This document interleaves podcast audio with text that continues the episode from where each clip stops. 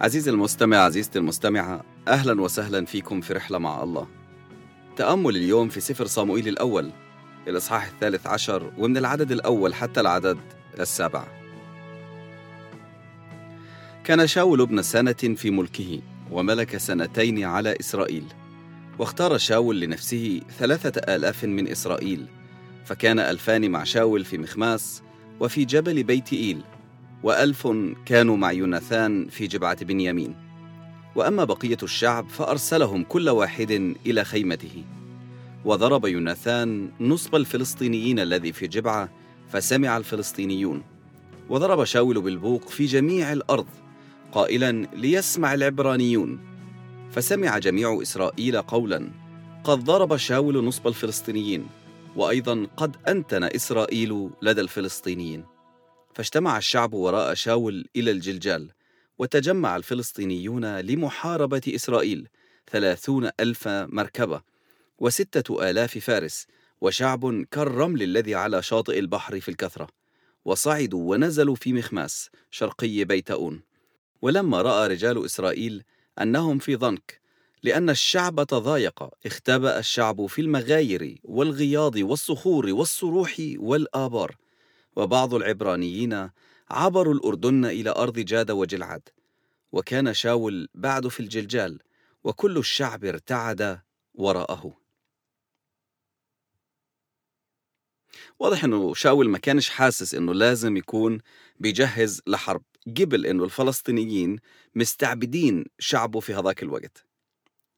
ودى كل الشعب لبيوتهم وحافظ على 3000 محارب مع 2000 ضلهم مع شاول و1000 راحوا بقيادة يوناثان ابنه. طبعا في ترجمات ثانية بيقول إنه شاول كان عمره 30 سنة. يعني أول آية شاول كان عمره 30 سنة وملك سنتين في إسرائيل. يوناثان كان رجل شاب. أكيد كان مندفع.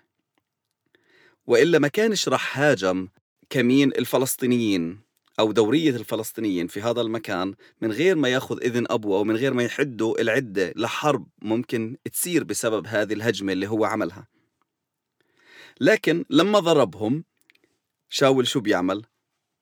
بدال ما يحاول يشوف كيف بيقدروا يعملوا أحسن إشي من هذا الوضع بيبعت لكل الإسرائيليين وبيقول لهم شاول ضرب الفلسطينيين هو شاول ولا يوناثان اللي ضرب؟ لا لا كان يوناثان لكن شاول سمح لحاله إنه ياخذ الكرامة أو ياخذ السمعة إنه هو اللي ضرب الفلسطينيين.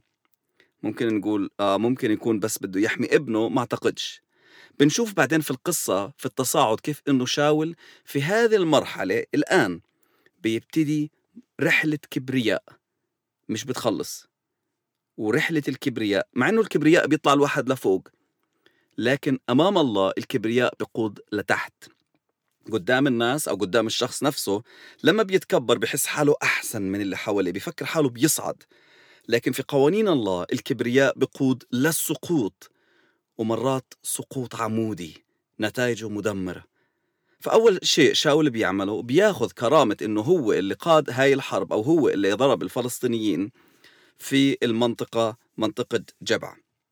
طبعا كل الشعب بيجي حوالين شاول لأنه سمعوا أنه شاول اللي عمل هاي الحرب بتجمعوا حواليهم.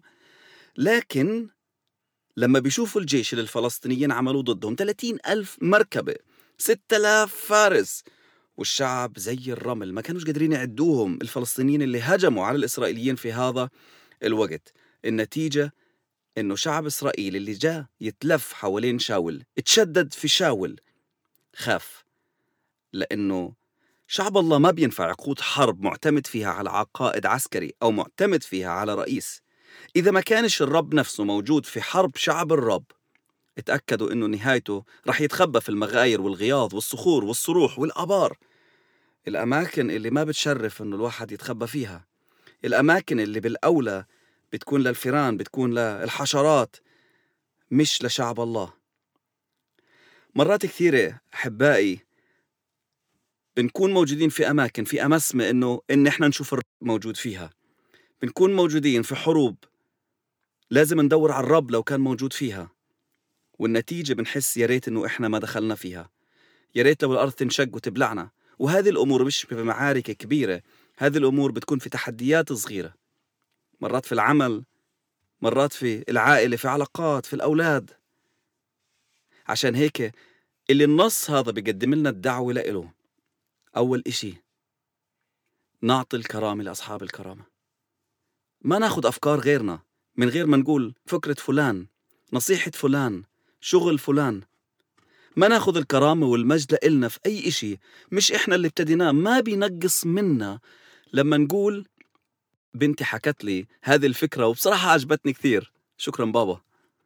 لما نعطي الكرامة أو نرجع الفكرة لأصحاب الفكرة ونحميها بالتأكيد إحنا ما بينقص من قيمتنا بالعكس كثير بنرتفع في عينين الناس. هذا بذكرني اليوم في مكالمة مع أحد دور النشر علشان أسجل كتاب صوتي كتاب موجود رائع جدا ونفسي إنه يكون موجود للرجال عشان يصلوا لزوجاتهم. ولما حكيت مع المسؤولة في دار النشر بتقول لي شكرا كثير لأنك أنت بتتصل وبتطلب الإذن ناس كثير ما بيعملوا هيك. بالنسبة لإلي كان عادي.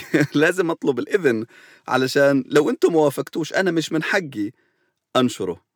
لكن اليوم لما بشوف شاول شو اللي عمله بحس واو يا رب شكرا كثير لأنك أنت قدتني إنه أنا أسأل أو لما أنشر أقول هذا جاي من هذا الكتاب. بالعكس إحنا بنرتفع في عينين الناس في عينين أنفسنا والله بيكرمنا وبنسمحش للكبرياء أنه ياخذ مكان في قلوبنا. والشيء الثاني ما تحاول تدخل في مكان على أساس عضلاتك ما تحاول تدخل على مكان على أساس الواسطة على أساس مين بتعرف هناك اسأل دايما السؤال هذا هل أنت يا رب موجود؟ هل هذه حربك؟ هل بدك إياني أكون في هذا المكان؟ هل أنت موجود في هذا المكان؟ أتحرك هناك ولا ما أتحركش؟